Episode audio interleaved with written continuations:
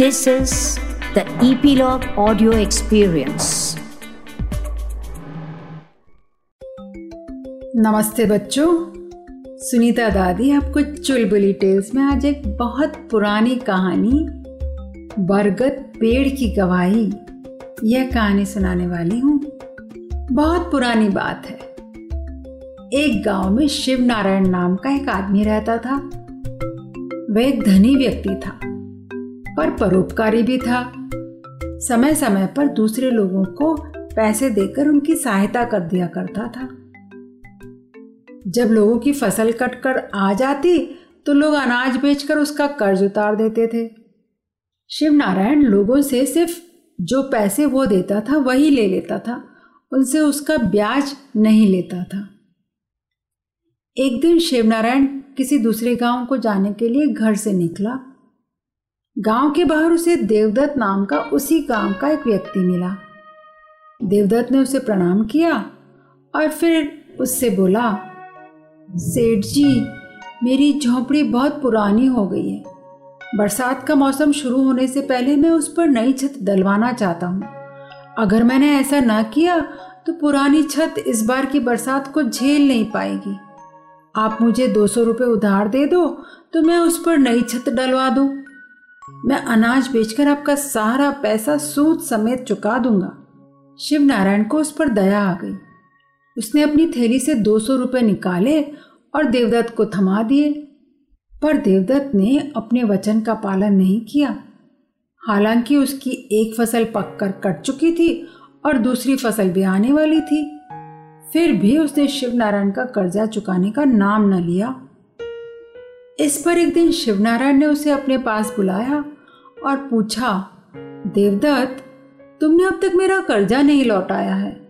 एक साल तो कभी का पूरा हो चुका और दूसरा भी पूरा होने को है। आप ये क्या कह रहे हैं? मैंने आपसे कर्जा लिया था, मैंने तो कभी भी आपसे कर्ज नहीं लिया। जरा ढंग से समझाइए। देवदत्त ने आश्चर्य व्यक्त करते हुए कहा शिव नारायण ने कहा, जरा याद करो मित्र, तुमने अपनी झोपड़ी पर नई छत डलवानी थी और हम रास्ते में मिले थे और मैंने तुम्हें दो सौ रुपए कर्ज में दिए थे। अब तुम ऐसी बात कर रहे हो जैसे तुम्हें कुछ याद ही नहीं है। मैं भले ही भूल जाऊँ, पर आपके पास कुछ लिखा पढ़ी का कागज़ तो होगा ही। उसे मेरे पास भिजवा दो, मैं उसके अनुसार आपका कर्ज चुका दूँगा, देवदत्त ने कहा। वह भली भांति जानता था कि उसने पैसे लेते वक्त शिव नारायण को कोई कागज़ लिखकर नहीं दिया था। शिव नारायण ने कहा, तुमने कोई कागज़ लिखकर तो मुझे दिया नहीं था, और मैंने भी ये सोचकर तुमसे कागज़ नहीं लिखवाया कि कुछ दिन में कर्ज चुकाने वाले से कागज़ पत्र क्या लिखवाऊं? शिव नारायण जी, माना आप धनी व्यक्ति हैं, संपन्न परिवार से हैं, किंतु मुझको भोला और गंवार समझकर आप अपना कर्ज मुझ पर क्यों लाद रहे हो? देवदत्त ने गुस्से में कहा, अब दोनों का यह झगड़ा सुनकर गाँव के कई लोग वहाँ जमा हो गए। सबने दोनों से पूछा, आखिर क्या माजरा है? आप दोनों किस लिए झगड़ रहे हो? शिव नारायण ने सारी हकीकत उन्हें बता दी, पर देवदत्त ने शिव नारायण की बताई गई सारी बातों को झूठा बताया। वह बार बार यही रट लगाता रहा कि मैंने शिव नारायण से कोई पैसा उधार नहीं लिया है। शिव नारायण धनी होने का रौब दिखाकर मुझसे जबरन पैसे हटना चाहता है। आखिर गाँव वालों ने उन दोनों को सलाह दी, यह मामला मुखिया जी ही निपटाएँगे, इसलिए क्यों न उनके पास चले? देवदत्त ने कहा, मुझे किस बात का डर है? चलिए, मैं चलता हूँ मुखिया जी के पास, मैं उन्हें सारी बातें बता दूँगा। इस पर सारी लोग गाँव के मुखिया जी के पास जा पहुँचे। गाँव का मुखिया बहुत ही अकलमंद था। उसने शिवनारायण और देवदत्त दोनों की बातें बड़ी शांति के साथ सुनी। फिर देवदत्त से जब उन्होंने वापस पूछा तो उसने गुस्से में भर कर कहा, मैं भिखारी थोड़े ही हूँ। मुझे दो सौ रुपये कर्ज लेने की क्या गरज थी? मैंने अपने खेत का धान बेचकर अपनी झोपड़ी की मरम्मत करवाई थी। अगर शिवनारायण ने मुझे दो सौ रुपये का कर्ज दिया था तो इतने दिन तक वह चुप क्यों रहा? क्या उन्होंने दो साल तक कोई लिखा पढ़ी नहीं करवाई? भाई साहब, उस समय वहाँ कोई था ही नहीं। मैंने तो एक बरगद के पेड़ के नीचे बैठकर तुम्हें रुपए दिए थे शिव नारायण ने कहा। गाँव के मुखिया ने सोचकर कहा, ठीक है हम उस बरगद को ही अपना गवाह बना लेते हैं। तुम जाकर उस बरगद के पेड़ से यह कह दो कि मैंने उसको यहाँ बुलाया है। यह आप क्या कह रहे हैं मुखिया जी? बरगद का पेड़ भी कभी गवाही देने के लिए यहाँ आ सकता है? शिव नारायण ने शंकालु स्वर में पूछा। मुखिया ने कहा, मैं आदेश दूँगा तो उसे आना ही पड़ेगा। आप बस जाकर उसे मेरा संदेश दे आइए। हम सब तब तक आपकी प्रतीक्षा करते रहेंगे। मुखिया का आदेश था, इसलिए शिवनारायण उस बरगद के पेड़ से यह बात कहने के लिए चला गया। मुखिया की बात सुनकर सब लोगों को बहुत आश्चर्य हुआ। देवदत्त तो बहुत ही खुश हुआ।